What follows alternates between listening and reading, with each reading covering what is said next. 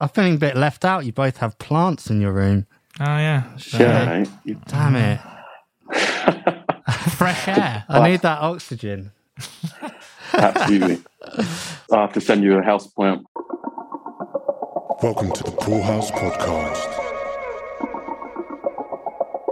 Pool House. Hello, everyone, and welcome to the Pool House Podcast. I am your host, Vincent George, aka Jake Robbins, here with Mr. 1816, aka Andy. How are we doing? Yes, very well, mate. Very well. How are you? I am very good. The weather is crazy out here. I don't know whether you're getting snow and sun and sleet. Yeah, yeah, getting all of that, mate. All of that. I mean, we're English, so that's what we talk about the weather. yeah, we've kicked straight off with the weather.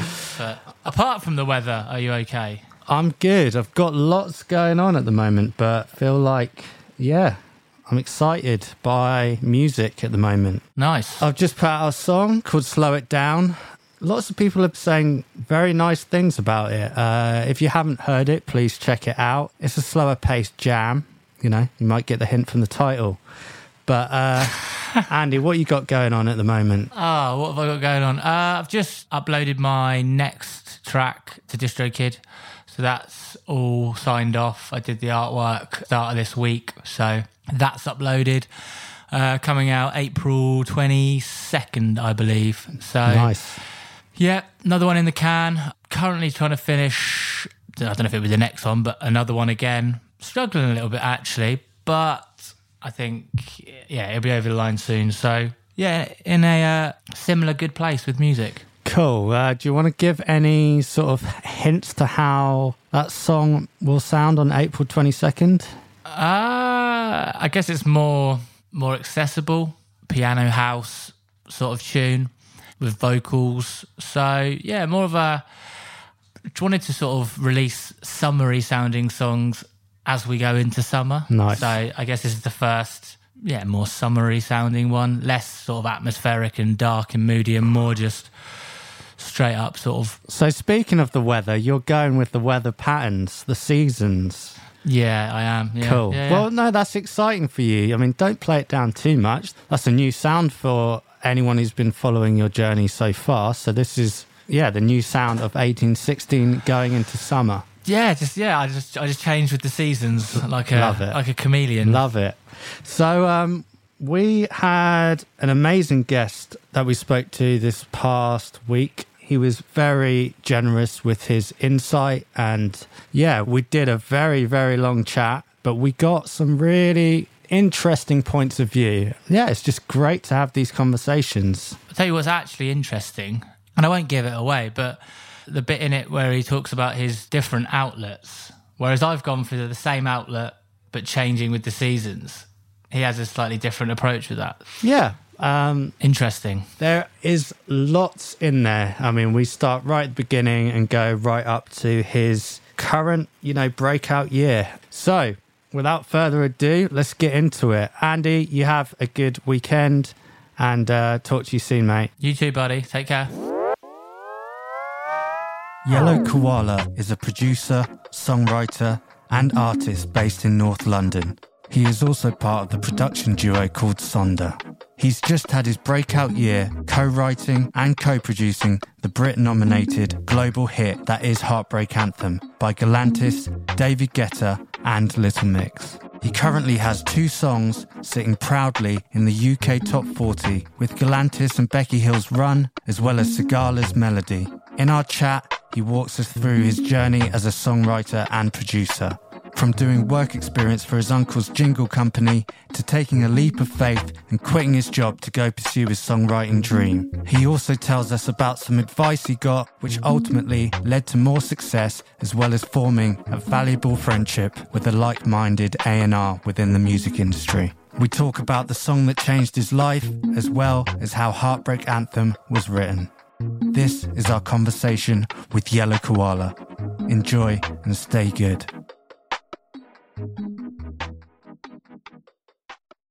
Yo, yo, yo.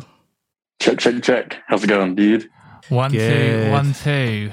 How we doing? Mic check one, two. Yes, very good, thanks.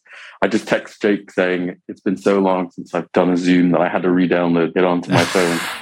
Yeah, it's very early pandemic, wasn't it? Zoom. Very early pandemic. It's gone out of style now. I think people are on um, rooms now. People have moved over to rooms. Yeah, I'm, I'm totally out of the loop. yeah, whatever it is. But yeah, how you doing? I'm very good, buddy. How are you? You've been away for a bit, haven't you? So are you uh, readjusting or have you been back? I can't remember how long you've been back for. Um, I've been back for a week ish now. So yeah, readjusting back into the swing of, of life and getting back into sessions and everything. But um, had an amazing time out in Stockholm. Before we get into modern day YK, I want to take it right back to the beginning, if that's cool. Yeah, of course. If you can remember that far back. no, I gotta take some medicine to remember yeah, that far back. Getting old, getting old now. I don't know if I've ever asked you this question. So, like, what are like your first memories of making music, recording music, making music? Oh, that's interesting. I mean, my first memories, I would say, are probably when I was like five years old. I started playing drums before anything else. I say playing drums, but I was basically playing like the side of a glass and a bit of a lampshade and, you know, a cardboard Yeah. box. So I started with that and I must have been about five years old and my parents got me. I remember I got my first, I don't even know how to describe it. It wasn't a hand drum, but it, was, it looked like a frying pan, but it had like a drum skin on it. And like, you had to hold it up to play it. I don't know if you guys know what that's called. I have no idea what it's called, but um, Mm, Not too my sure. parents got. Let's call it the frying pan. So I got my first yeah. frying pan drum when I was, I think I was about seven or eight. And then by the time I was, I'm going to say 12 or so, I think my parents got me a drum set. I had like a three piece, it was like a vintage Slingerland kit that we picked up from like oh, a, nice. Wow. yeah, it was cool. Like it, it wasn't like good, but it was awesome. Like when I look back, super lucky that I picked that up. You know what I mean? Like I had no idea yeah. that it was that it was cool at the time. My parents just went to a music shop and they were like, "What's the cheapest drum kit?" And I think they just happened to have like a used drum kit that had come in. So yeah, that was kind of the beginning of it, and I sort of remember that. And and then yeah, I progressed to playing guitar and bass and a little bit of piano and stuff like that. So yeah, that's kind of my early memory of the frying pan drum. Well, that's very cool. Memory. It sounds like you had the support of your parents pretty early on. They didn't try and shift you away from the uh, annoying drum set.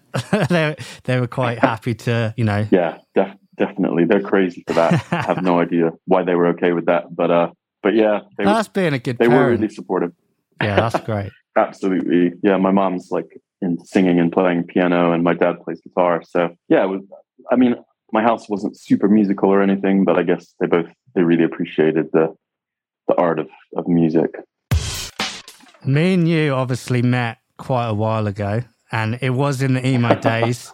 There were fringes aplenty, and I first met you, and we were basically kicking around trying to be in bands. That was us. That you was were us. like the charismatic person that was just magnetic. You know, people always gravitated towards you. Like, what do you remember of that time? What was music for you back then? Was it just like messing around with friends, or like were you goal orientated quite young, or what was it? You know, teenagers sort of age. Like, Oh, that's an interesting question. Thank you for the kind words, by the way. That's amazing. That's all right. and, and I felt I felt exactly the same way about you and all the guys in the band that you played with. It was just such a cool group of people. And yeah, it was it was awesome. Like I what do I remember about that time? Uh I don't think I was anywhere near as, as goal orientated as as I became as a, as an adult. Um, I think I actually was in a session the other day and we were talking about what we do and I summarized it by saying, I think what I do is I am on a journey of trying to not have to do real life. That's yeah, that's almost like Yeah, no. that's almost like the, the purpose that it's always been is like how do we avoid this big scary thing called real life? It's like, hmm, let's play music. You know, it's it's an escape. I think that's probably how I would describe it. Yeah, that's that's cool. Yeah. I mean, I think that you know, especially at that time, music is just so. I mean, just gets into your skin, and it's just like becomes all consuming, especially at that time, because, you know, you're looking for answers or like you just escape and you just want to have fun. And it all comes with 100%. like the party scene and friends. And it's just, I mean, it's like the greatest time, right? You know, it's interesting you saying about now being goal oriented, which I'll get to later, but I, I definitely feel like there was probably a shift where it changed. You know, you were in bands and then you went to uni and you also had a solo project and you went to uni and you studied music, right? But what was the specific angle on it that you studied? Yeah, so it was it's essentially music technology, but there was a focus on the actual sort of like scientific and mathematical side of how you create things like synthesizers and plugins and stuff like that. So that was a huge shift for me into Yeah. the into the producer realm because prior to that, you know, growing up in the bands and stuff, one of my favorite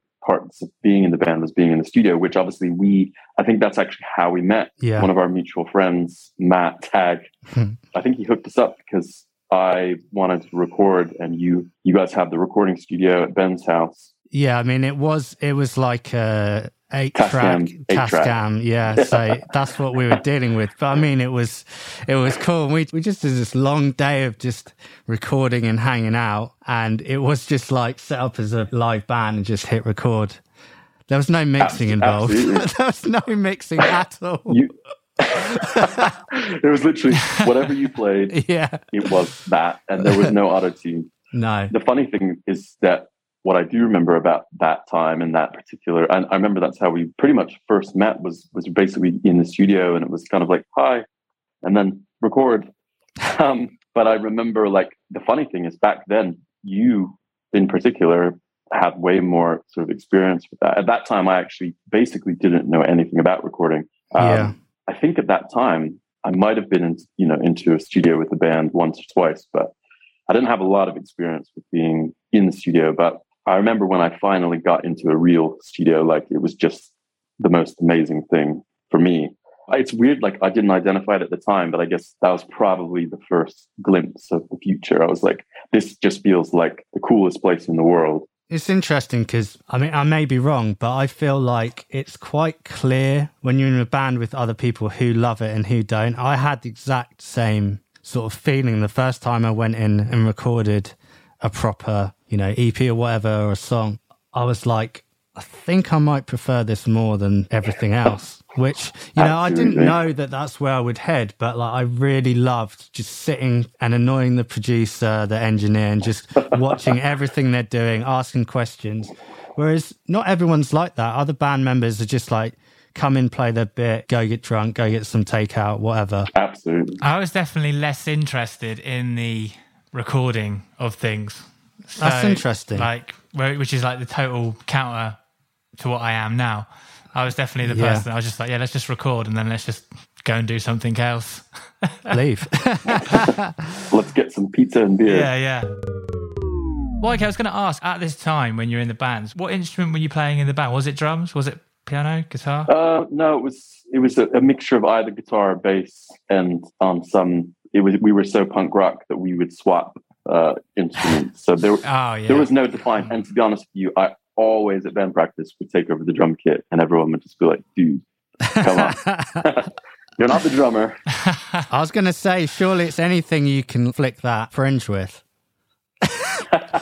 One hundred percent cymbals, you know, guitar string. I think it's it's it's interesting actually because like when I say that, I never really even thought about it, but maybe that was almost again like a sign of the future, like the fact that I wanted to play all the instruments. Like you know, it wasn't about like I didn't actually want to be the drummer or record the drums. I just like when I'm around a musical setup, I want to play with everything. Like I'm not just interested in the, the Mhm. main thing that I do, which is it became guitar. Guitar became the the main instrument that I practiced and probably got the best at. But yeah, I guess there was that desire to kind of pick anything up that was around, and uh, that's when it got really exciting to like start playing with like synthesizers, you know, outboard hardware and stuff like that. Which luckily, when I went to university, you know, we had that kind of stuff around in the studios, and like there was something like 40 people on the course, and obviously every person probably had one piece of gear, you know, and we all hung out with each other. So that's when I really started to get interested in like the production side of things. You know, when you did your solo project, was that Yeah. during uni? And was that the first thing you recorded for yourself?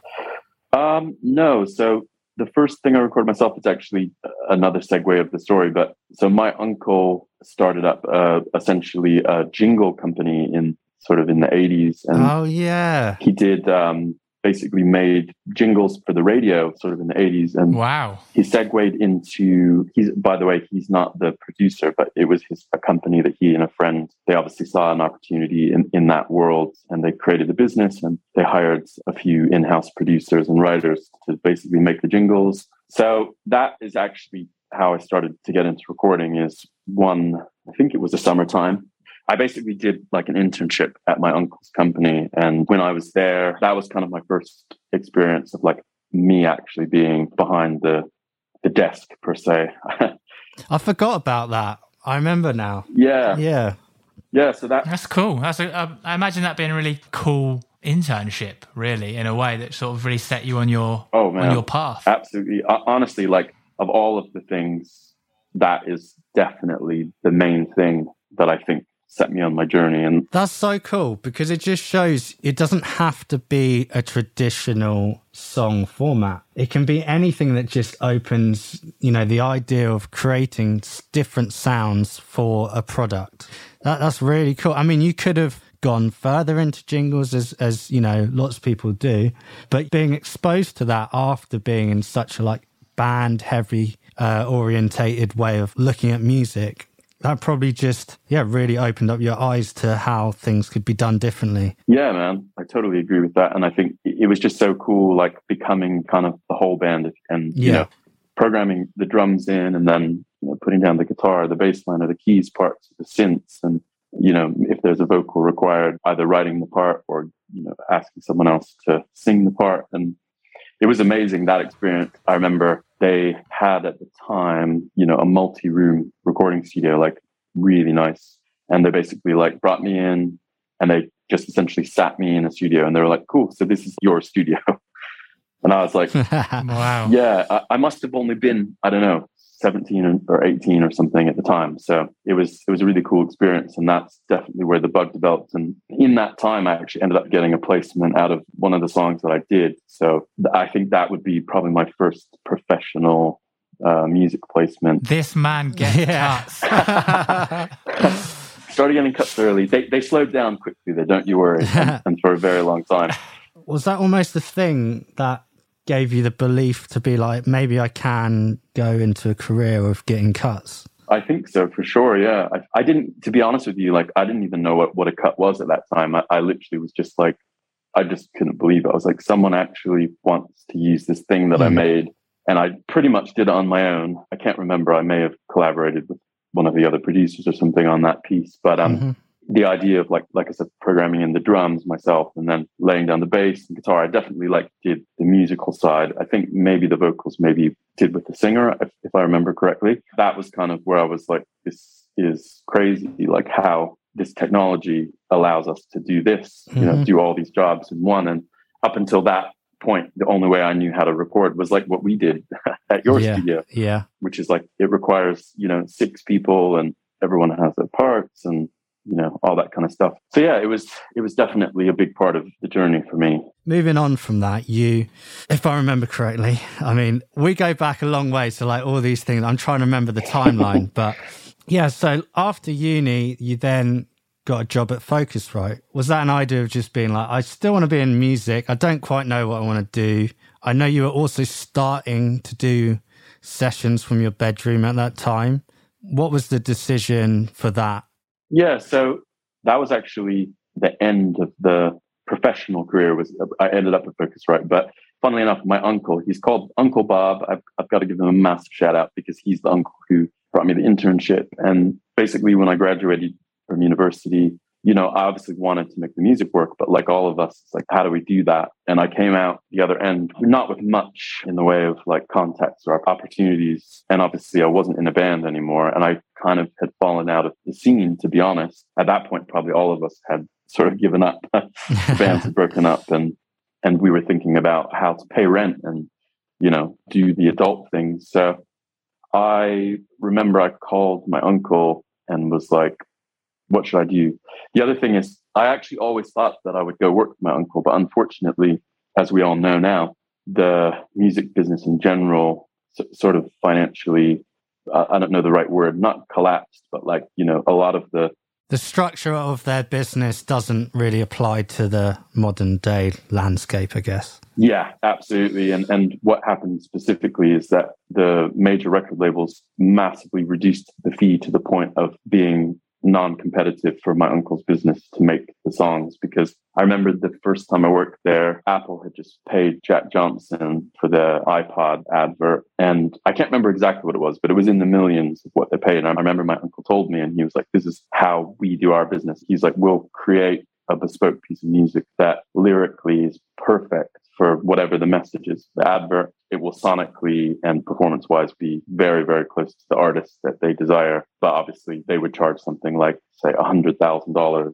versus a million dollars. So, anyways, I kind of always thought that I would be involved with my uncle's company and do more stuff there. But their business structure changed and they got more into doing library music, where they obviously were kind of writing tons and tons of sort of albums and then sending out like the disc and then you know to all of the production companies and they would kind of just like randomly pick the music. But anyways that wasn't really viable for me because it was you know you don't get paid to do that. It's like you're doing it on spec and if it works then you get paid eventually. But at the time i was basically completely broke. I came out of uni with a lot of debt and my whole family lives in america so i didn't even have like a place to stay basically came out of uni and was like i now need to pay rent to live somewhere so I spoke to my uncle, and he knows me very well.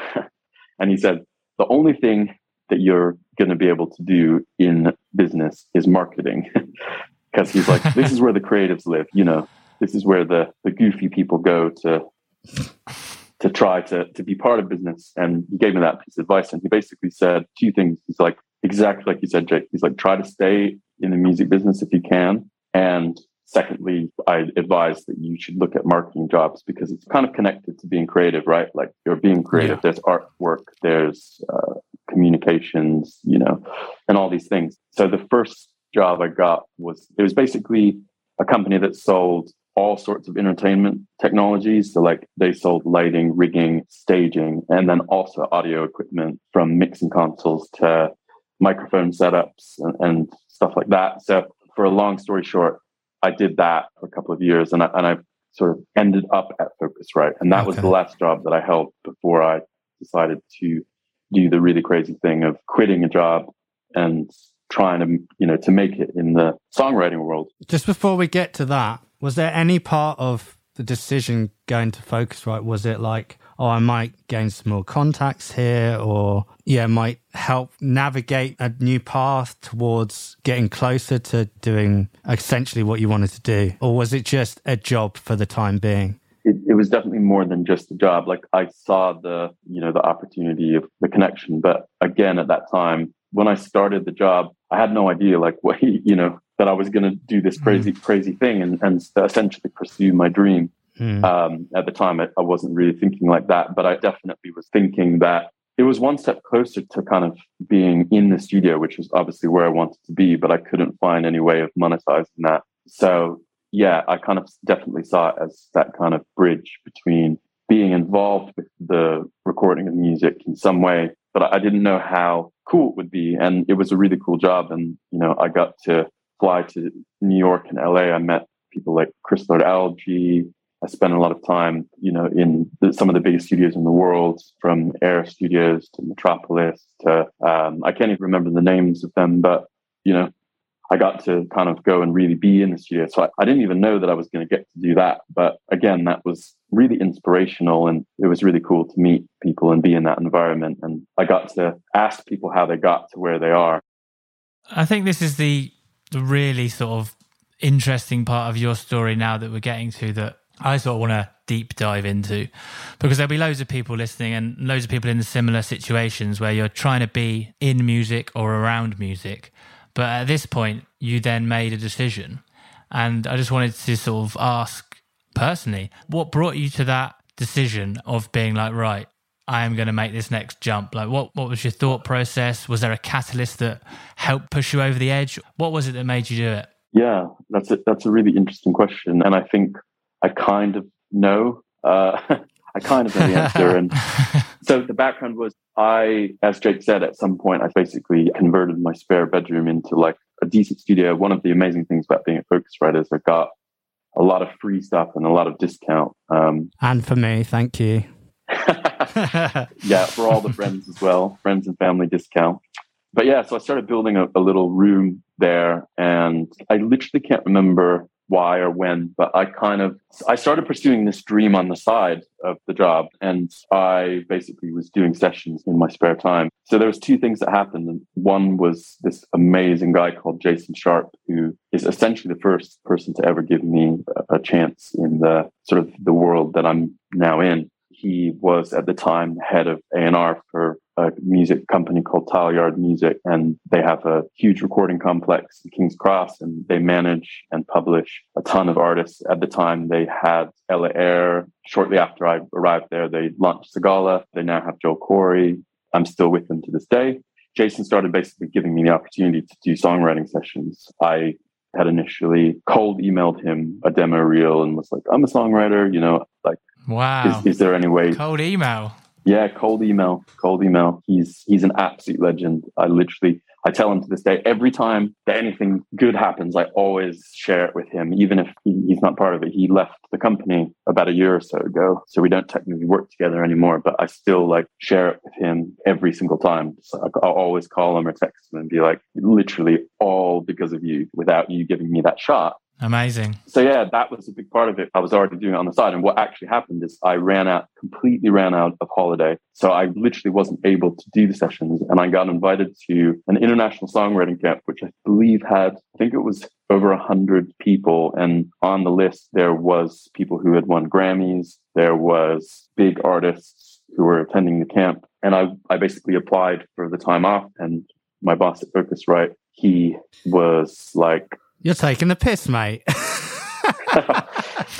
he, he, was he, he, was actually really cool, and I think he had started to see. You know, to be honest, my job at Focusrite was actually like pretty intense, and there was a lot of expectation for me to like do the results. It's an extremely results-driven company. A lot of very intelligent and good business people there. And I think it was a combination of the two things. I think he, in one side, was like, I'm not getting enough from you because you're doing this. But on the other side, really genuinely, I think he was really supportive of me doing this. I remember the conversation and he said something like, I think we both know yeah. like what you should do here. Yeah, yeah. So yeah, it, and it was me that brought it up, not him. It wasn't like he had an issue with me and we had a conversation, but I was kind of like, I need time. And he was like, well, obviously, technically you don't have the time to do it. So yeah, at that time, I basically, essentially, in a nutshell, I quit my job and a career that I had been in for six years to go to one songwriting camp because I was like, this is the place where I could meet the next person who will change it all. I could get in the room finally and, you know, with one writer, then I might be introduced to other writers. I might get onto other sessions. So yeah, I, I quit the job to do the songwriting camp. Did you at that point believe because you were like, yeah, I can get in the room with these people? So you, you obviously had the self belief that you could do it. Like if you could get in this place with these hundred songwriters in front of these people, you were like confident enough that you could do it, or were you like? I don't care. I just want to go because I know I can get somewhere close. And it's like, where was your sort of like ambition with it? Yeah, that's such a good question. I think I was crazy, and I think that when I look back, I think when I look back on it, I definitely was not ready, was not qualified. But I think that I guess what I had seen is that like from a cold email, I got finally someone who would give me a shot. And like I remember our first meeting, he kind of was like, I'll put you in one session, let's see what you do it in it. And, you know, so I guess what I started to learn is the idea of the building blocks of progression. And I was like, okay, like I don't think that I thought I was going to go write the next hit, but I just saw that this is how it works is that, you know, you do one miniature win and you get another miniature win. So that was kind of it. The fact that he said yes and gave you a bit of attention probably gave you a bit of confidence to be like, he wouldn't be saying yes and putting me in this situation if he didn't think I was good. So there must have been something in that 100%. to allow you to be crazy. yeah, yeah, one one hundred percent. I mean, it was. I remember like it was one of the most exciting things ever, just getting the meeting, because over my years from being in bands, I'm sure both of you guys have been involved in this. I honestly think I had sent by that point at least 500 communications out to the music business of, you know, back in the band days, writing every single record label with every demo you do every time and sending a new one, being like, you know, we're this amazing band, like sign us. And then over the years after I had finished university and stuff, for me, it was just like reaching out to other writers, producers. I remember I somehow accessed this huge database of like all of the email addresses of like every single person in the music business. And this is a, a segue into another story, but by now I've been through a few major recording contracts and publishing deals and all that. And one of the craziest things that I ever did is I signed a recording deal with Island Records. And the woman who signed me is someone who I didn't know this, but when we did the deal and we started communicating, I went into my email and I typed her name in and I found an email from like 2011. and it was me with my show reel at the time being like, and it was, it was super like cringe. And I was like, I know I've got what it takes and da da da da da, like literally. And it was just so crazy. I was like, oh, my God, respect That's that. really oh cool. man, I was, yeah.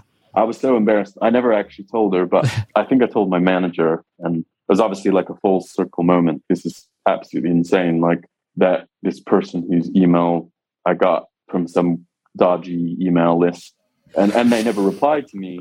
Years later, is, is actually like paying me money to make music for them. So yeah, uh, Wow. it was um, that that was really really cool. All right, let's um take a quick break in a bit. Just a quick break to let you know If you're looking for some free stems, sample packs, production breakdowns, you can find some over at poolhouse.com. Now back to the episode. So yeah, your first sessions at Tileyard, what were they like? As I said, you're a pretty charismatic person. Do you feel like that helped you in those scenarios where you're just chucked in a room with a load of strangers? Were you nervous, like excited? What was it?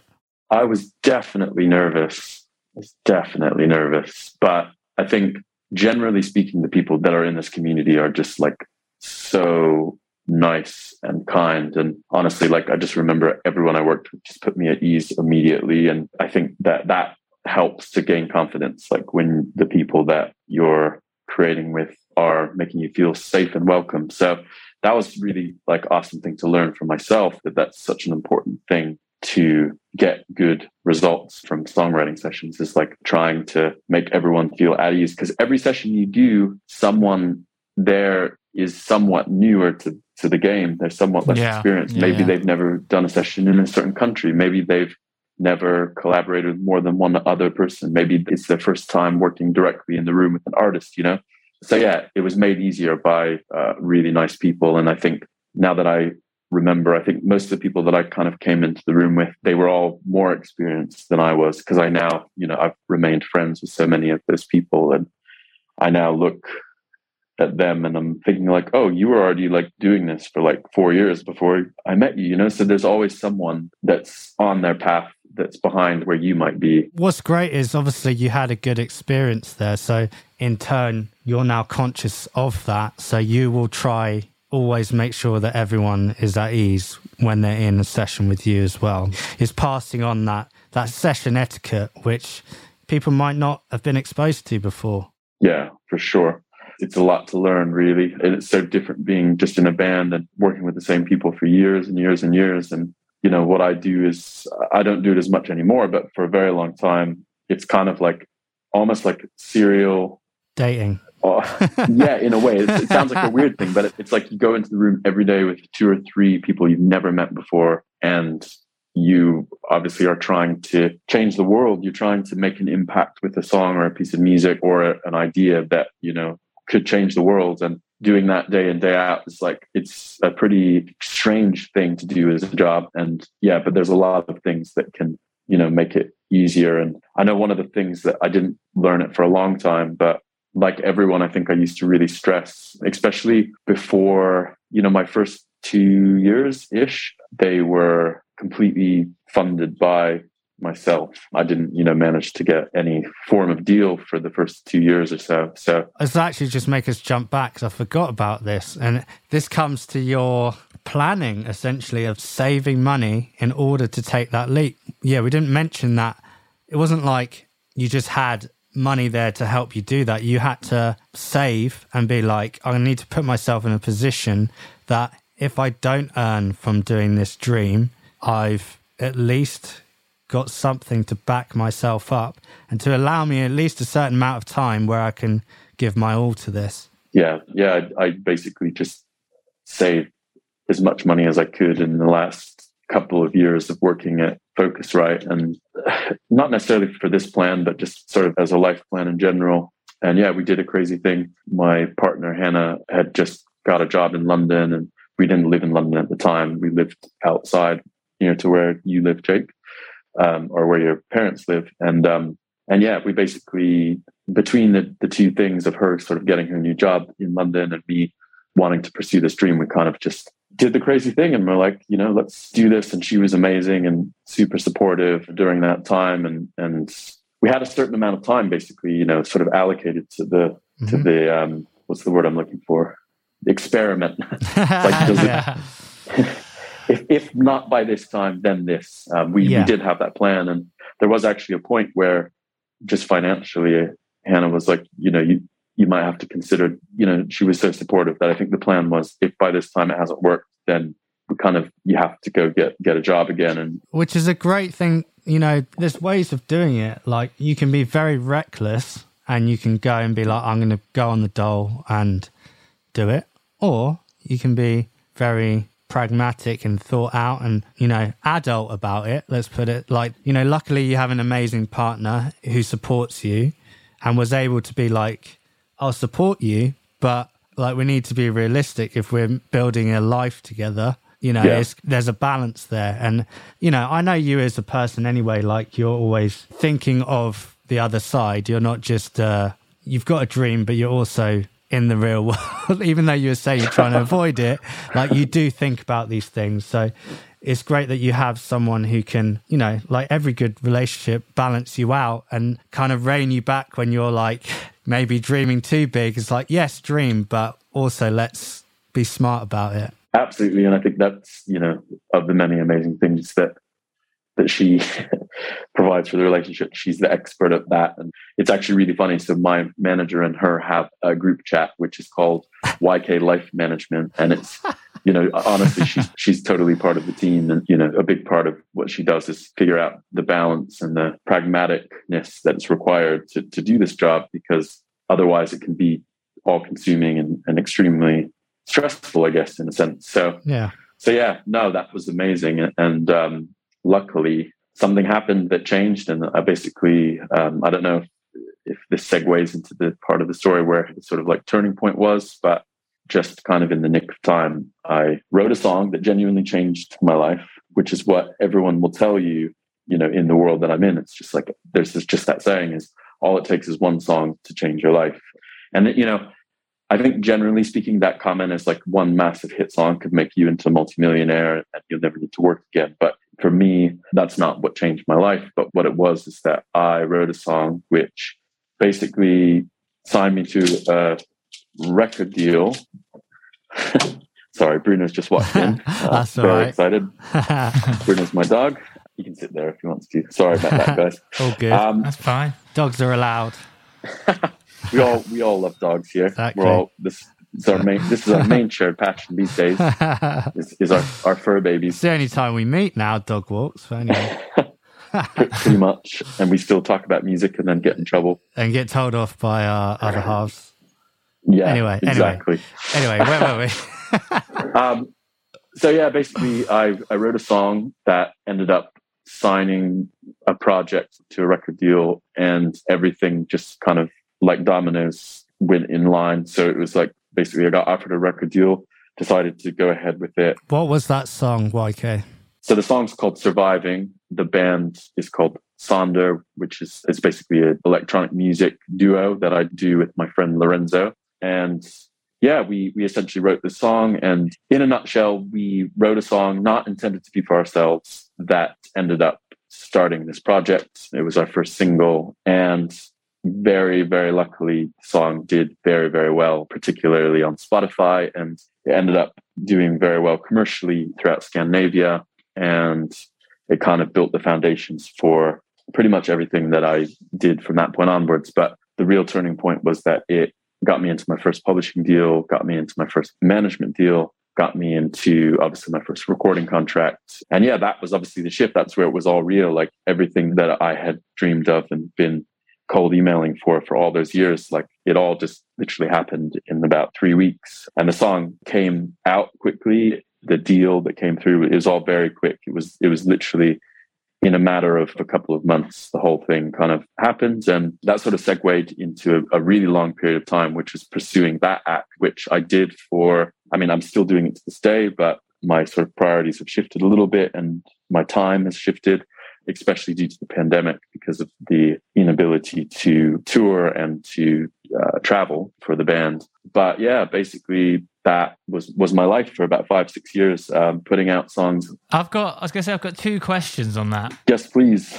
And one is like this song. You said I, I think you, you had your two year plan, and this sort of came towards the end of the second year. Mm-hmm. And this mm-hmm. song was called "Surviving."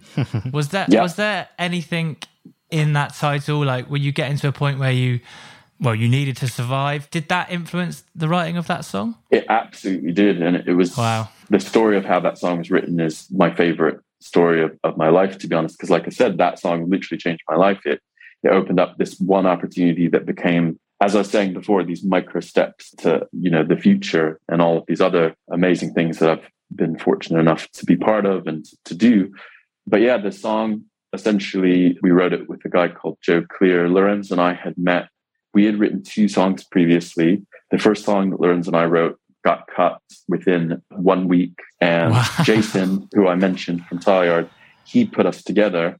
Lorenzo came from, you know, a similar kind of angle, I guess, that he was brought into the company and they were sort of trying him to do sessions. And essentially the first song we did was obviously a collaborative success. So that, you know, they sort of urged us back into the studio again. And the third song we ever wrote was Surviving. And the guy that, again, this is why this guy, Jason, is so important to me, but Jason put all three of us together. There was another guy called Joe Clear, who's this incredible singer songwriter from Ireland. And he basically had a very similar story to mine, but it was like in that moment, he literally had flown to London pretty much with his last money. And he went around to all of the record labels and basically presented his demos and himself. And this is how we started the session. We basically said, So how did you get like here to the studio? Like, what's your story? And he was like, Well, I went around London. I went to every single record label, publisher, management company I could find the address of, presented myself, and Jason was the only person who literally the only person who came out. You know, I think he rung the doorbell and was like, Can I speak to Jason? And Jason actually came out, met him, and Jason was like, You're crazy. He's like, I need to get you in a session. Like, you know, what an effort. Like, yeah. it's the first time it's ever happened. And just to say, by the way, I started this all at 26 or 27. So, like I said, it was like six years post graduation. And I'd been working in marketing the whole time and sort of building that career. So, anyways, we're all like Joe, myself, and Lorenzo we were all sort of like a similar age. Um, you know, it was kind of like, as, as far as the music business goes, especially for artists, a bit late in the day, to be honest. You know, most people are releasing music in their sort of early 20s. And yeah, Joe basically sort of inspired this conversation. And we all shared our story, like our real story, which, as I said, is very long and in depth. But all three of us had a very similar story of like near wins and big misses and never quite making the mark. I, I didn't mention this, but I was approached two times previous to me quitting my job for publishing deals. They didn't work out. I also did an internship at a studio and it, it didn't work out. And Lorenzo had similar experiences. And essentially, we had this really real conversation about really, you know, how we've been struggling for so long to do it, but that, you know, the beauty in what we do is the reward of the process and meeting the people and enjoying the just the idea of that you create this thing that didn't exist, you know, eight hours ago or whatever. Like that was kind of this conversation we had. It's like, we have to look at it in a different way. Essentially, that is what led to writing Surviving. Like, I don't think we knew that at the time. It's easier to explain it now. At, the moment, we just ripped the song. But when we look back on it, we were like, oh, okay. So, like, I think the conversation guided the meaning of the song. And, and I think song really meant something to all of us really deeply. And I remember finishing it and just being like, wow, like, that is a really, really nice song, you know, like something that means something to me, and that was it. Can I just ask about Awesome. the session in itself? Did it did it feel different? Did it feel like you were onto something different? Was there something in the room? Could you feel an energy within the three of you that was different to previous sessions? Oh yeah, one hundred percent. Like it just something really funny that I don't think I've ever told anyone is we went out for a walk in the middle of the session, and this session was written on uh, bank holiday Easter Monday, which is funny because at the time Jason essentially had to give us sort of like the bad slots because we were just like the, the people he was trying out. Do you know what I mean? So it was like it was always on the weekend or on a bank holiday or whatever. So everything was closed. We ended up taking a walk. Joe got a like a really dodgy kebab shop and ate food from there. I remember at the time I was so conscious of money that I would never have done that. I would have brought literally a plain sandwich and a packet of crisps. So like I remember I didn't eat and he ended up actually getting food poisoning and he literally sang the chorus in between running to the toilet and, and throwing up and we actually lorenz and i we had to finish some of the parts of the vocals um, remotely because he was so ill genuinely he was like running God. running to the toilet to be sick and lorenz and i like made the executive decision. We were like this guy really needs to go home because like he's genuinely like not okay. Like he needs to go and lie down. Like he looked like he was you know gonna faint. So even in the chorus not joking he was throwing up between the takes and singing this powerful lyric about that you know we're all in this together surviving and you know. Now that i've said it i want you guys to listen to it and see if you can Yeah, almost yeah. hear his genuine sort of like i don't know what the word is He probably felt like he was only just surviving.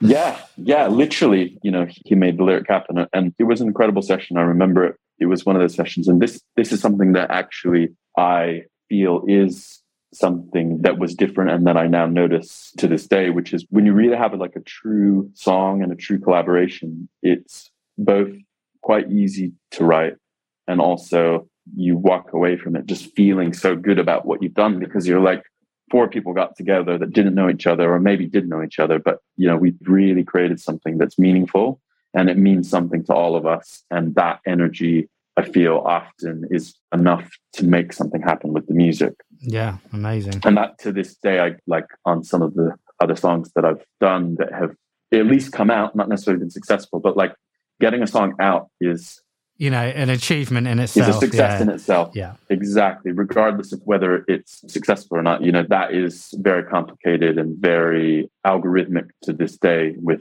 how Spotify works and how data is used in commercial music releasing. But yeah, so even coming out, that's kind of what I mean is I feel like when you have the passion and energy of a few people that really care about what they've done, it propels the chances of that thing coming out because you have this real passion for it. It's not just like, oh, you know, it's just another song that isn't that great. It's like something that you sort of champion. Yeah. yeah, I mean that's an amazing story.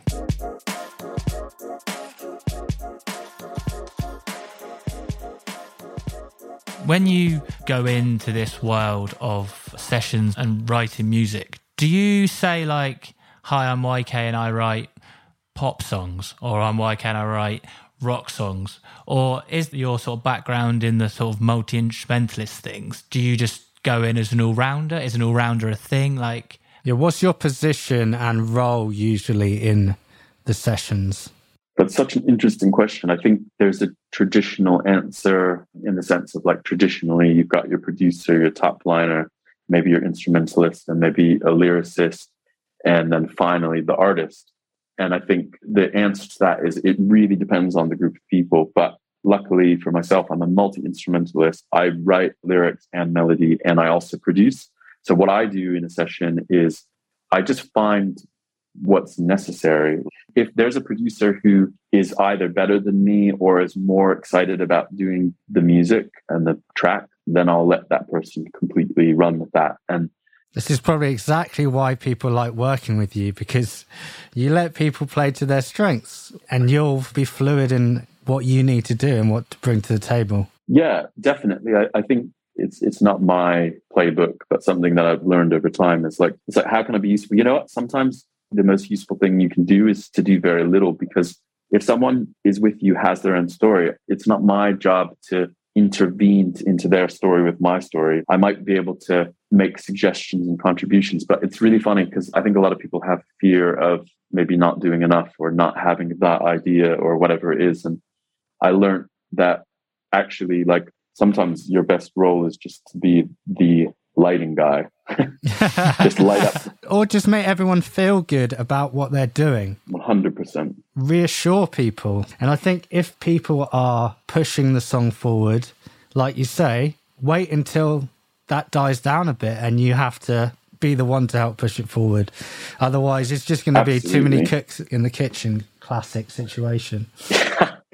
Yes, 100%. Yeah, that never really works in the musical collaborative environment. And there's too many ideas. And I think a concise answer to your question is I think like I tend to find the role that's needed. And I do that for the betterment of the song. But I think generally speaking, I am an ideas person. So I often will have a few ideas like a concept or even a hook or, you know, a full sort of vision for doing a song. And those things I could present, which sometimes might spark the, you know, sort of initial idea. And beyond that, a big part of my role actually is that I often am, am a big part of placing songs. So after the song's done, I work incredibly hard to try to find a home for the song and even down to knowing exactly what artists I want to pitch the song to or labels or you know certain managers who are looking for a particular type of song or, or songs for a particular artist. So i always have my ear to the ground in that sense. And i'm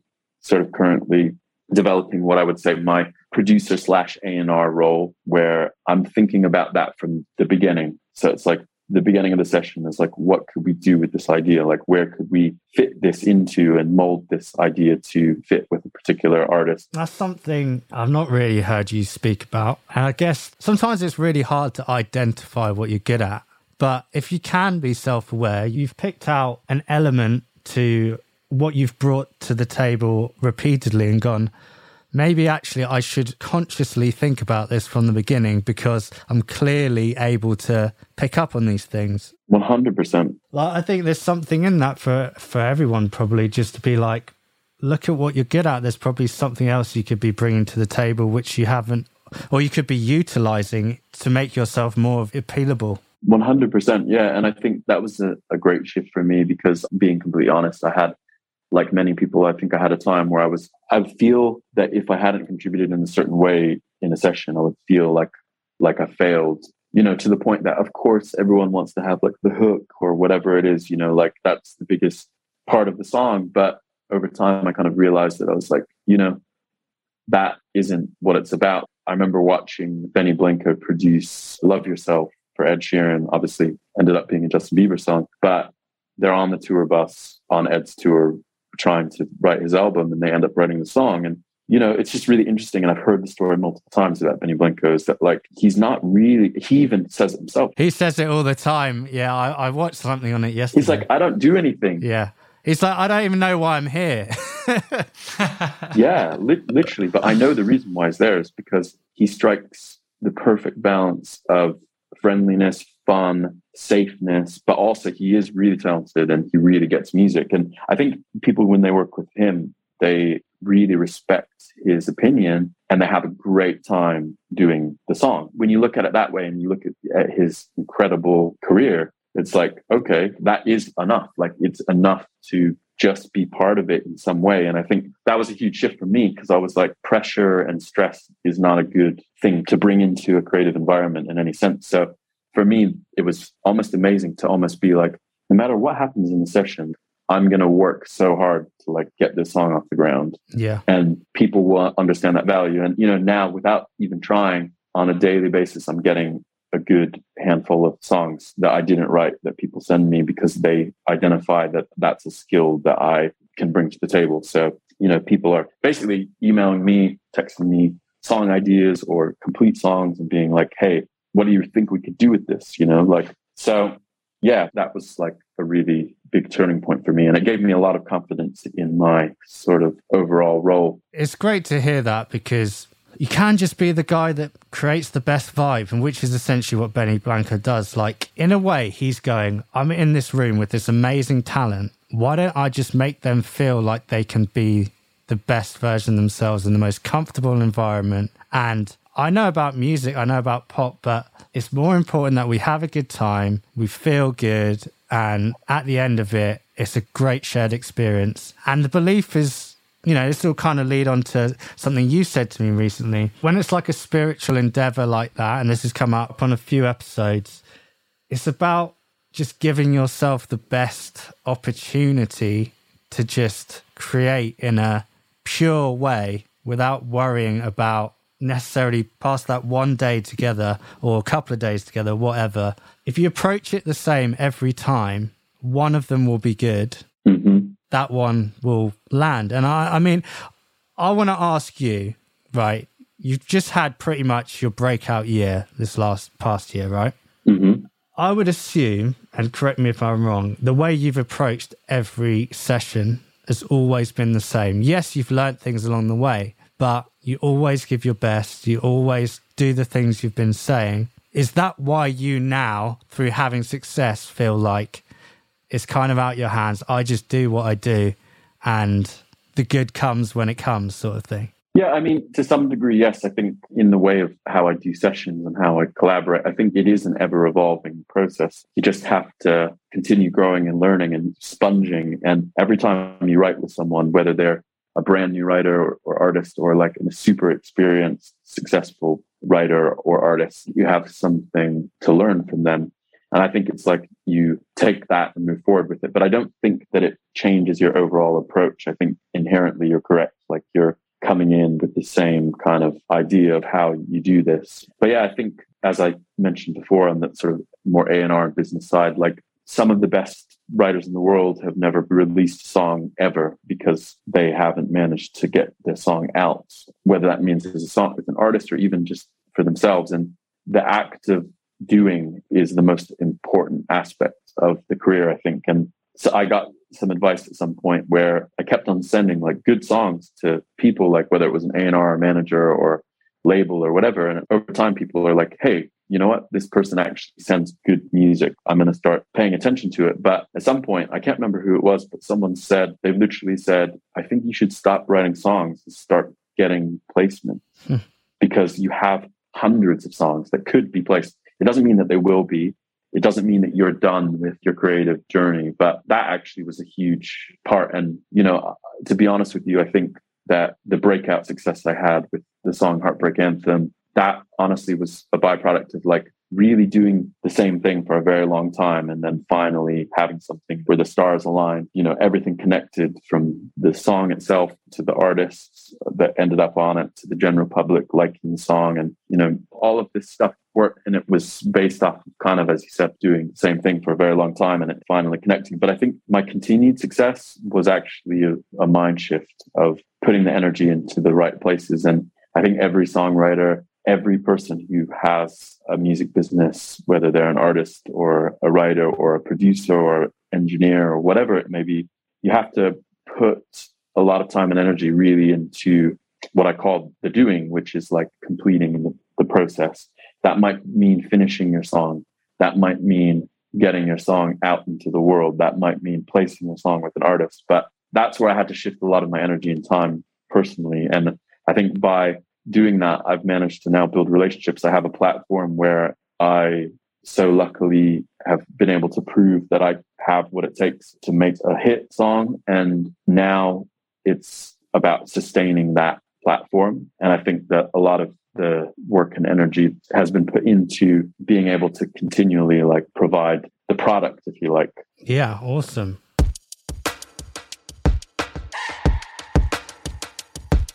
YK, it's safe to say you've had your breakout year this past year, and currently you have Becky Hill and Galantis doing the rounds on the radio.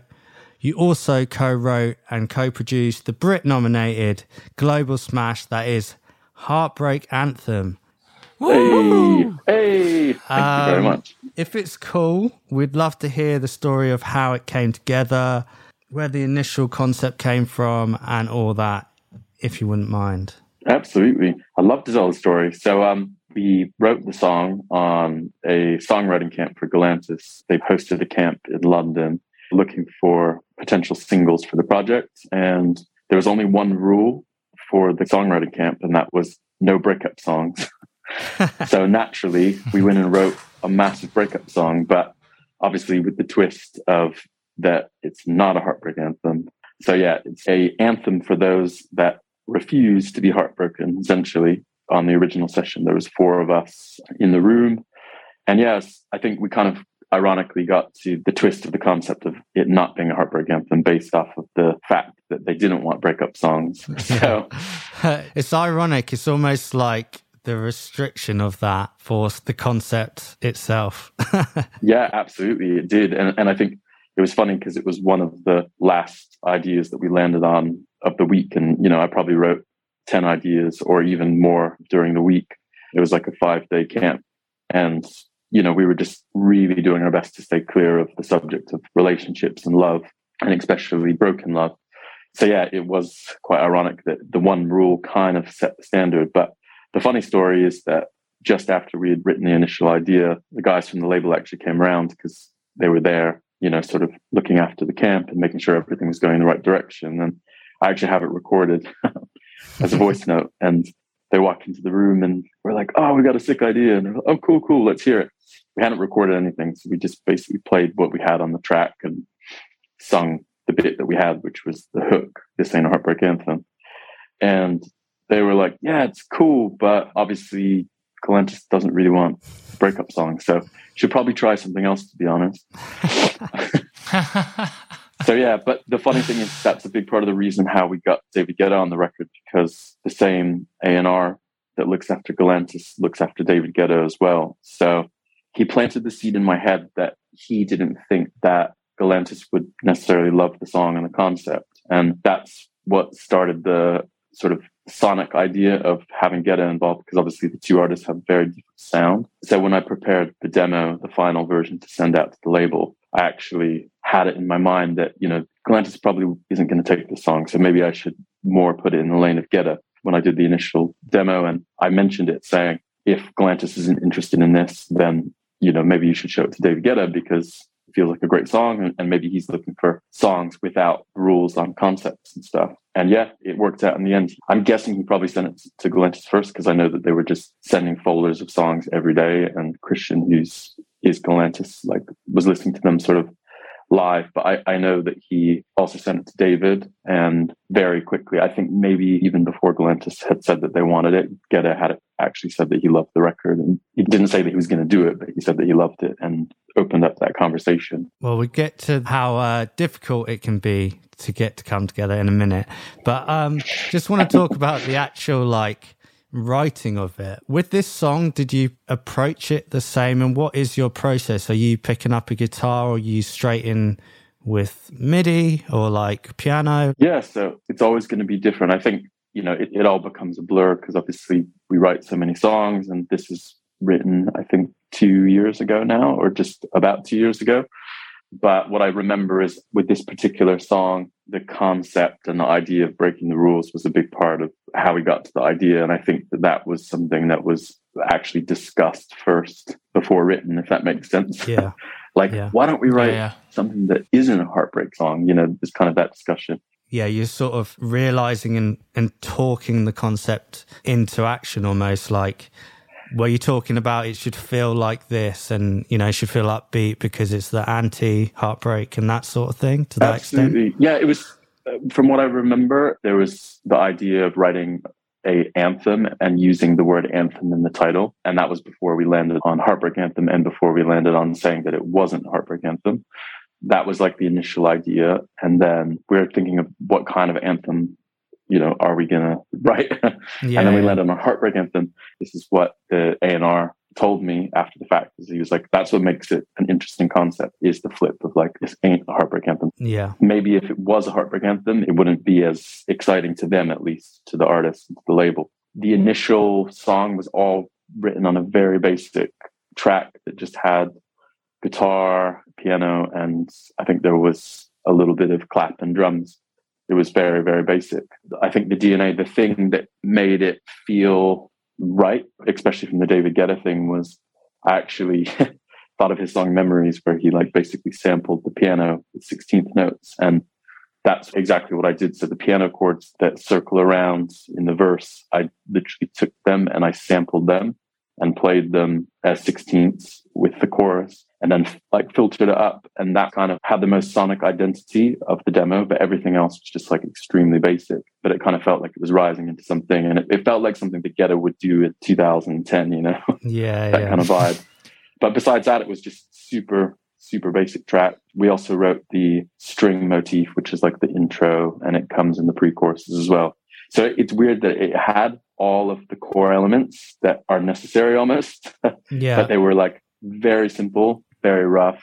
A question I've got is uh, I always found like whenever you play a demo to somebody, it's very hard for them to get it. And Mhm. so when you're playing out these sort of demos, how fleshed out is the track? And or is it the fact that A&R guys are kind of like good enough to see through like the basic production? Or do you get it so it's like hard to ignore, if that makes sense? Yeah, it's it, it kind of totally depends on the person and the relationship you have. Some people you'll learn they can hear through anything, and some people literally all they need is a good idea, just like literally a good idea. It could be a good bass line or a good lyric or a good melody. Maybe one part of the song is great, and that type of A and R would be happy to like develop it from that point Okay. other A&Rs need a finished track that sounds like it's ready to go to be able to hear, you know, the potential in it. But for the most part, the way that I approach it is I want to create memorable things that have to stay in the record no matter what happens from a production point of view. Okay. So I always try to create something that has some form of sonic identity or a vibe or an atmosphere that's just impossible to get back. And those are the types of things that I've found over time that people are really interested by. And it also means that that's how I have a lot of uh, production credits on records. Even if I'm not the main producer of the song, oftentimes they'll take a few of the core elements and reuse them in the production. Cool. So would we recognize the song from that original demo that you played to them when they walked in the room? Like ob- obviously we would recognize the song. It is the song, but like Yeah. would somebody be like, I mean, I don't even know how that gets to the finished product. No, yeah, absolutely. Every single thing that was in the demo is is in the final version. Ah, perfect. There wasn't a single thing, but it sounded really rough and unrefined and without the other supporting elements, you know, it's very basic. But yeah, absolutely in this case you would. And and in most cases, in my personal experience, it's usually got a lot of reminiscence from the demo. But I have been involved in songs and I know of songs where you maybe wouldn't because they've maybe just taken only one idea or at the most the whole top line and then redone everything. You know, the track might be completely different and there wouldn't really be Oh, much okay. resemblance. So in that sense, again, it's just song by song basis. I was lucky enough to be sent the song in an early form, not quite that demo form. And I think it's one thing that YK does really well is like whether it's dressed up in a dance pop way, it's always like you can tell that's a, a song. If you play that on just chords and melody and you put it in a different kind of format or sonic space, it would still translate like it's funny because I, I also know having heard quite a few of YK songs early, they don't change that much. it's just like it's just getting it to the commercial end of things. But if you pick apart Heartbreak Anthem, it, it's really quite simple. Especially in the verses. First of all, the lyric is like, Hello, it's me, your ex, and the melody and the chords. It's like, this is a hit straight away. it's like, you know, that's what I felt. That's a single, like, that's a real global song which anyone can identify with. And that's often when you get a real big song, it's relatable across the board. And it's sometimes the most simple thing, but as we all know, that's the hardest thing to land on. Spent we've we've all spent years trying trying to land on it over and over and over again. Yeah. I didn't know that it was Little Mix on it at the time. I don't think it was when I first sent it to you. I, I don't. I don't think it was. Or maybe, not. it was, and I no, I don't think it was. But the second time it was, and then you were asking me which verse do you prefer, and I didn't Mm-hmm. know that it was Jaden Perrie, and I was like picking between the two of like. Oh, which, I remember yeah, that. Yeah, yeah. I remember that, but that was that was an important question. You know, to Yeah, keep it yeah. to keep it non-biased. No, I was like, was I didn't tell you that it was them, and you Yeah. were like, I remember you giving the feedback, and then I told you in the end, and you were like, "I swear I knew who these vocalists were." Yeah, yeah, it, it, it sounded really familiar, and maybe that's also why it sounded like a smash. But, um, but yeah, no, absolutely, um, it helps. You get to that point, the song's clearly a smash. Everyone involved knows it, and it's not that simple for it just to come out, especially when you've got big names that you're playing with yep. here. Like it, it's weird because we we had dog walks and you're talking about everyone knows that this is like the one, but it's so hard. you know, you've got people behind the scenes trying to make it all. You know, I don't want to get too in depth and bring up too many things here, but it's just amazing how with music, how many different hurdles you have to jump over so you get to a point where you're like, this is it, this is the one. and still, there's something where it basically can still not come out, you know? Oh, yeah, absolutely. And I know how stressful that was for you, but it was essentially what? It was like a year, wasn't it? Yeah. Yeah. Yeah. This song is basically, and it's weird. One of the best outcomes of the song is that I became very, very close friends and now partners with the A&R of Galantis. He's called Saint and he's become a very good friend of mine. And it's quite funny because we were kind of having a conversation and we were like, the biggest gift of Heartbreak Anthem for me and him was that it literally completely distracted us from the lockdown and the pandemic because genuinely the whole process took the entire of the first lockdown and it was yeah it was about a, a, year's time but yeah it was intense and you know there was a lot of changes to the record there was changes to the lineup people came on and off the record um, you know there was a lot of different things obviously the one thing that's now known is that of course Jesy quit the band which caused us to have to reconstruct the whole arrangement. Jesy originally sang the second verse and she sang the first chorus. So obviously those are very important parts. so yeah, there was a lot of things that happened in between, but that was one of the coolest things about the song actually, more than the success is, is the relationship it built between Saint and myself and the friendship as well, actually. But yeah, it's it's a really emotional song for many reasons, but especially for the reason that it was such a rock for us during the pandemic. You know, it was just the thing that we did. It was like wake up in the morning, get some new news, and act on it, and yeah, just do whatever it takes to bring it across the finish line. And the thing that a lot of people won't know is that you know the song almost didn't come out a few times actually. Yeah, and I can't really go into the details as to why, but you know things weren't aligning perfectly. Timing was. Yeah, yeah. Uh, that's all you can say about it. Things weren't aligning. The timing wasn't quite right, but eventually the timing was right. I just want to bring up something you mentioned there about your relationship with Saint, and it's something me and Andy have talked to each other about, and I think maybe more people, myself included, could lean on is like you basically have found like your buddy system there where he doesn't do the same thing as you, but you found this amazing relationship where you both push just as hard, but in different aspects of what you need to do to get songs to come out. Absolutely. And yep. it's amazing that that formed out of that song.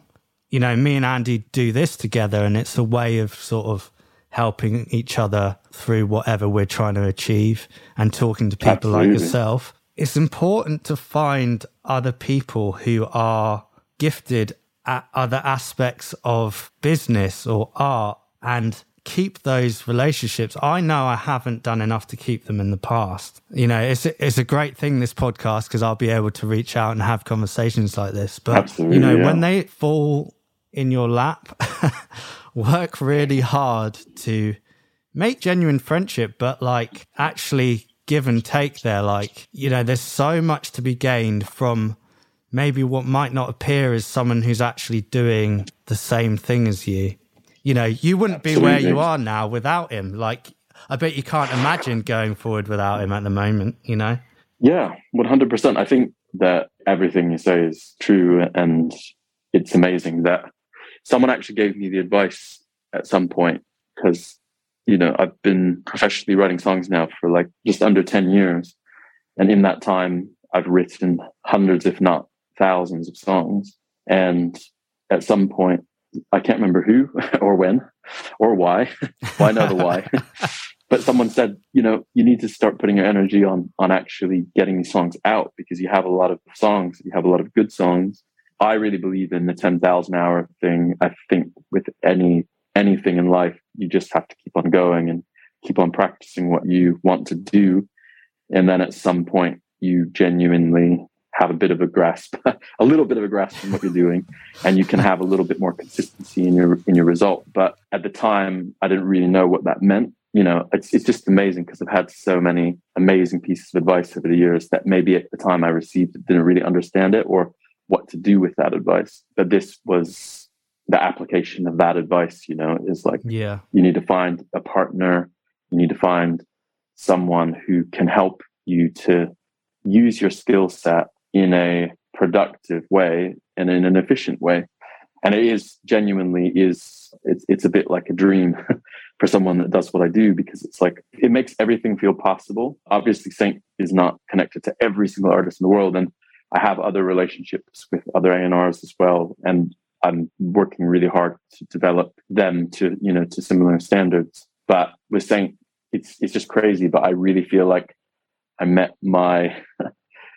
it's exactly like what you said, Jake. It's like I met someone that is doing exactly what I'm doing at the same frequency and intensity, but is working on a different area of business. And we complement each other in that way because we're always, you know, working as hard as we possibly can to make things happen and to do things that are difficult and sometimes seemingly impossible. So yeah, it's it's uh, amazing relationship to have. Could we maybe just for the people listening? I think everyone's going to want to know. So, is he the guy that calls Little Mix and says, "Do you want to sing on this?" And is he the guy that calls Guetta and says, "Do you want to be on this?" Is that what he's bringing to the table? Because you'll have people now listening that are like making songs in their bedrooms, me Yeah. included. Me as well. By the way, that's something to mention. Is I wrote Heartbreak Anthem in a studio, but I produced my parts um, in my spare bedroom. Just FYI. Well, there you go. So yeah, so you included, all of us included, and like you were talking there about just getting the things released. So for anyone who's looking for their saint, which kind of works in both ways of saying it. so me, anybody else, bedroom producer produces a song. You then link up with an A and R, for example, who will then take it and he'll get it out, or like, is there a reason this song came out with Little Mix on and it couldn't come out with maybe a, a lesser known vocalist on it? Like, where where did the decisions be made? And like, if you could sort of explain how he helps the journey from from bedroom to Brit nomination. So with Saint, to give credit where credit's due, Saint actually is a producer. He actually discovered Bebe Rexha and he produced all of her early material and brought her to the label um, Wow. as the producer and also as her sort of business partner, which resulted in her getting signed. But in recent years, you know, Saint is employed as an A&R and he looks after multiple artists at Atlantic Records. So for that reason, he's not really the person that sits behind the desk anymore in the producer role. But some A&Rs have more musical knowledge and others don't. It's a multifaceted job, but at the end of the day, the A&R's job is to connect the artist with the opportunities essentially. So they kind of, you look at it that they're almost like an intermanager inside of a label. So the artist probably has a manager that looks after them in, in the world. But when it comes to the activities of the record label, the A&R is essentially their point person. It's the person they communicate with. So there can be a multitude of things that they might do for the artist, but the really basic things is finding them songs, finding them songwriting sessions, collaborations, and general music opportunities. You know, like, do you want to work with this artist? Do you want to put your name onto this thing? Do you want to work with this brand? All these types of things. But yeah, with Saint and I, our lines are really blurred. So, like, for example, Saint will literally sit on Zoom or WhatsApp or just the phone with me for like seven hours while I produce the song. And he'll just literally be with me doing it. And he's just there because if he wants to interject or has an idea or whatever, it's just easier than spending an entire day sending it and then mm-hmm. maybe you're going down the wrong direction. But, you know, he gets it and is excited by that part of the process. And similarly, I'm really interested in the business and the A&R side as well. And I think in the future, my ambition is, is to move into a role that kind of blurs the lines. And yeah, so for us, it's kind of like it's a I don't know how to describe it. It's like we, we it's like hot seating, if you know what I mean. hmm we're doing this, we're doing that. So yeah, um, he represents both of the two artists, David Guetta and Galantis, and he's fully responsible for bringing them the opportunity and then helping to make it happen within the label. And yeah, in terms of finding the features, we actually did that together. Me, my managers, and Saint, we were all reaching out to artists together. And, you know, the lines are a little bit blurred in terms of who does what. But yeah, it's like a huge team effort. And I give kudos mm. to both of them. And on Heartbreak Anthem, Saint was included as a producer on the credits. And actually, with all the songs that we do together, he is included as a producer as well. Yeah, no, thanks for explaining that. That's uh, that's interesting to know. Yeah, I guess ultimately what you're saying there, and hopefully the whole reason I wanted to start this, we wanted to try and build a community that maybe further down the line there is sort of relationships built out through these conversations and people coming on. And maybe relationships will blossom from people having connected via listening to this podcast or whatever. Who knows? It'd be very cool if that does happen. 100%. So you've got your solo alias Yellow Koala. Is there any plans for that? What do you see that as? Is that just somewhere for songs to go that don't land somewhere, or is that a a space where you intentionally put a certain sound?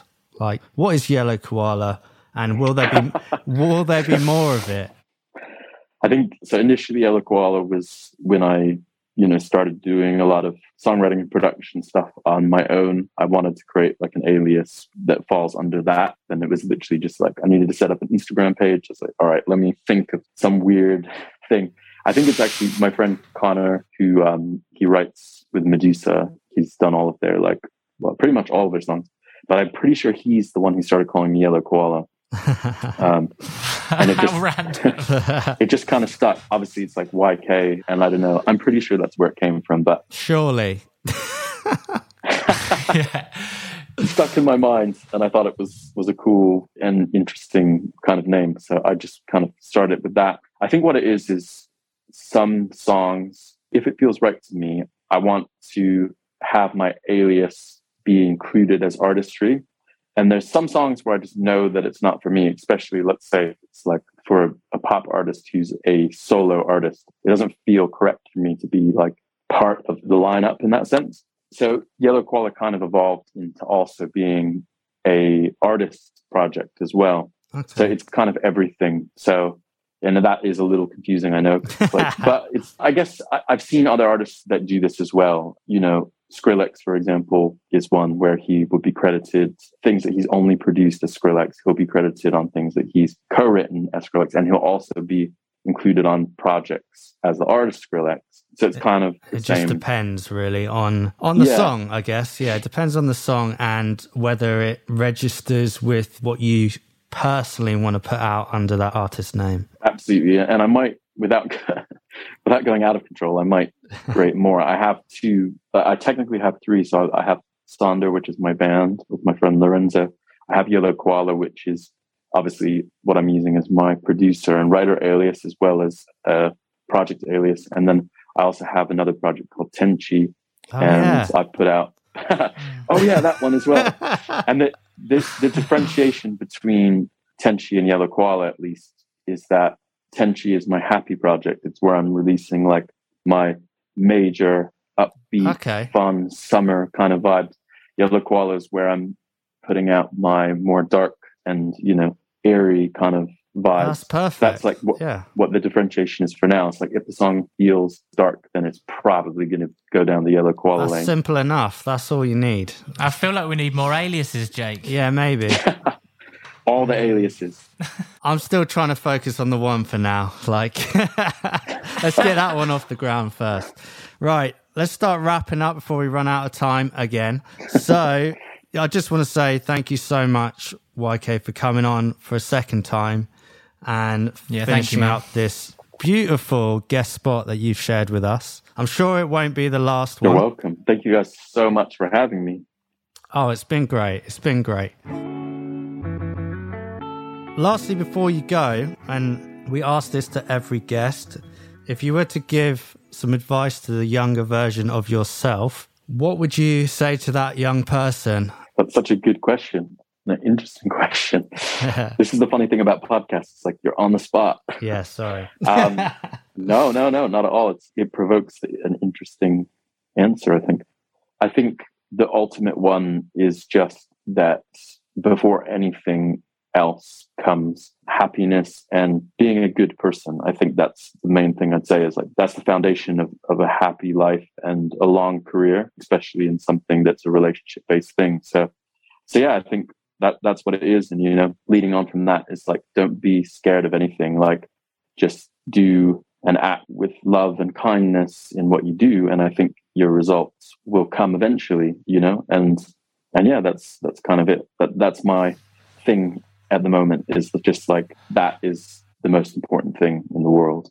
That's great. I think what you've touched upon, which I think I'm actually only just realizing now, is like actually how important the relationship side of things is. And maybe there needs to be more focus on that. 100%. I think the thing is that the industry, the job itself, it's so crazy and temperamental and, and up in the air that it's like the baseline is at the very least what you can do for the industry and for your friends and collaborators is create an environment that's happy, peaceful, and fun. You know what I mean? And it's like beyond that, let's see what happens. Because that is the nature of the job is let's see what happens. Like let's see if we yeah. if we do something good today. We we might not. We yeah. probably won't. But yeah. you know, having fun means that at least it was enjoyable. The memories are, are great. And more than anything, from a business point of view, it means that you'll probably get asked to come back again, you know.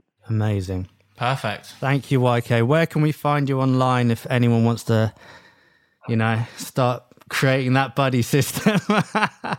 you can you can find me at Yellow Koala without the W, so Y E L L O K O A L A. Perfect. On, on, Instagram and and on Spotify and and everything. And yeah, uh, thank you guys so much for having me. It's been really fun. I know we've been trying to find the time to do this for ages, and um, I appreciate you both. And I think what you're doing is amazing, and I love you guys following your passion with uh, you know putting the energy into doing this podcast. Thank you very much. That's beautiful. Thanks, love you, bro. Take care. Lots of love, guys. Speak soon. Take care, buddy. Bye.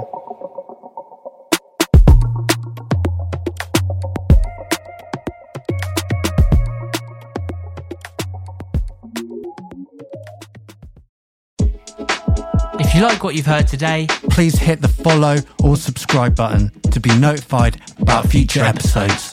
You can massively help us out by leaving a review. And sharing with your friends and family is also a beautiful way to help us grow. As, always, we'd love to hear from you, so don't be a stranger. We want to build a community and we want you to be a part of it. Until the next one, stay good.